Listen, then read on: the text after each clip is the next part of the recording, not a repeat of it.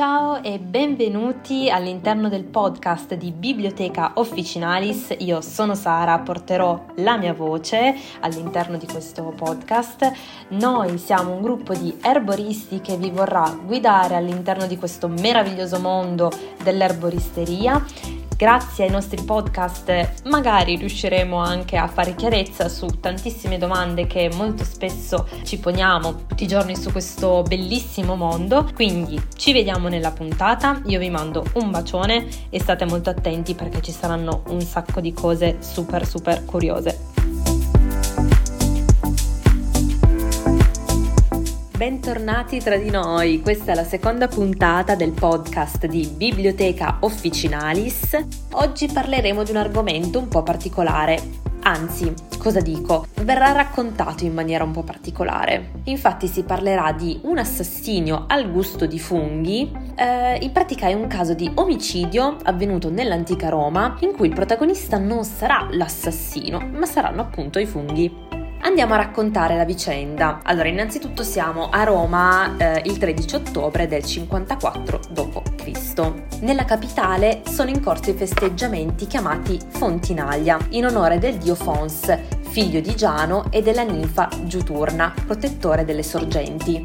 In questo clima di festa, un uomo di 64 anni, dopo aver consumato grandi quantità di cibo e vino, inizia a soffrire di dolori addominali e vomito. Negli ultimi anni aveva accumulato molti chili di troppo e ciò si aggiungeva al fatto che la parte inferiore del corpo era parecchio debole, non potendo percorrere lunghe distanze a piedi senza un'assistenza. Le sue condizioni sono critiche. Un medico tenta di farlo vomitare, mettendo una piuma nella gola del paziente, pensando che potesse essergli d'aiuto se avesse ingerito qualcosa durante il pasto. Poco dopo però le sue condizioni peggiorarono. Ormai è in uno stato confusionale, sempre unito a quell'incessante dolore addominale, a una salivazione eccessiva, unito anche ad una incontinenza fecale. Dopo 12 ore di sofferenze, Claudio, il quarto e penultimo imperatore della dinastia Giulio Claudia, spira, lasciando Roma nelle mani del suo tristemente noto successore, Nerone. Le fonti sono incerte sui fatti relativi alla sua morte, passando anche attraverso la versione più famosa che vede la moglie Agrippina come mandante dell'avvelenamento. Quello che è certo è che quella sera Claudio fece una bella buffata del suo cibo preferito, i funghi. Che fossero i funghi stessi ad essere velenosi o che nel piatto ne fosse stato aggiunto dell'altro, questo devono dircelo i documenti storici. Il protagonista di questa nostra storia non è Claudio, bensì lui, quell'essere vivente a forma di ombrello, il fungo. Oggi sappiamo che cosa sono, abbiamo imparato a riconoscerli, ma non si può dire che questa sia stata una strada facile, anzi tutt'altro. Pensate che i funghi sono stati riconosciuti come un regno a sé solamente nel 1969 dal biologo statunitense Whittaker e quindi appena 52 anni fa. Quindi una cosa recente, diciamo. Ma cosa pensavano i romani dei funghi, visto che questa storia è iniziata dall'antica Roma?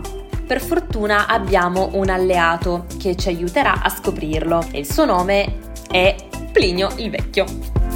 Plinio il Vecchio è nato a Como nel 23 d.C. È stato uno scrittore, un comandante militare, ma soprattutto un naturalista, una persona insaziabile di conoscenza che leggeva e prendeva appunti di tutto ciò che vedeva. La sua più grande opera è la Naturalis Historia, un'enciclopedia suddivisa in 37 libri. All'interno parla di geografia, astronomia, botanica, medicina, antropologia, storia dell'arte, agricoltura e anche di arboristeria. Un'opera enorme, frutto di moltissimi anni di studio e raccolta di informazioni, che ci dà uno spaccato di quello che era la conoscenza dell'epoca.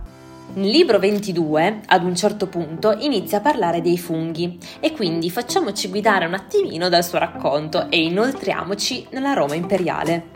Vediamo un po' cosa scrive Plinio il Vecchio.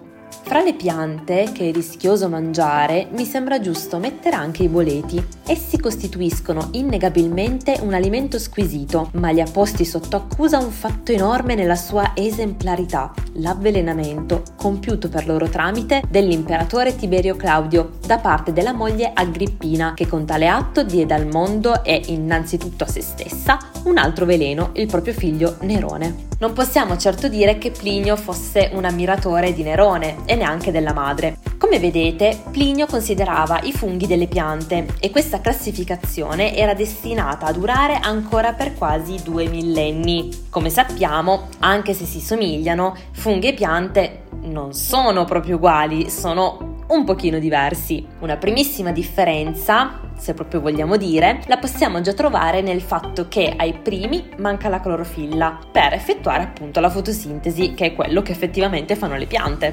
Ora però continuiamo nel nostro discorso. Sentiamo ancora cosa ci dice Plinio. Fra i boleti velenosi, alcuni si riconoscono facilmente per il colore rosso sbiadito, per l'aspetto guasto, per il colore livido della parte interna, per gli spacchi nelle striature, per l'orlo pallido della cappella.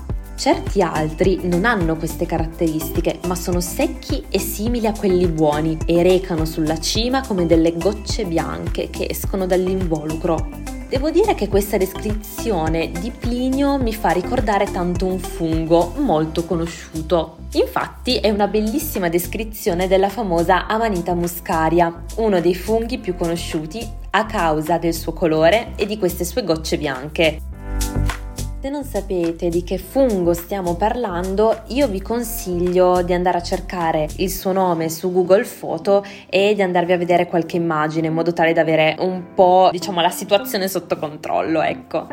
Comunque, a me non resta che salutarvi. Purtroppo il podcast è finito, sono un po' triste, però la settimana prossima vedremo un attimino che cosa ancora l'autore ci racconterà sui funghi. Simone è stato bravissimo e scopriremo, secondo la mentalità dell'epoca, qual è la causa della velenosità di questi esseri viventi. Quindi mi raccomando, restate aggiornati e soprattutto rimanete sempre curiosi perché questo sarà un argomento davvero molto molto interessante. Io vi mando un bacione, ci vediamo alla prossima. Ciao!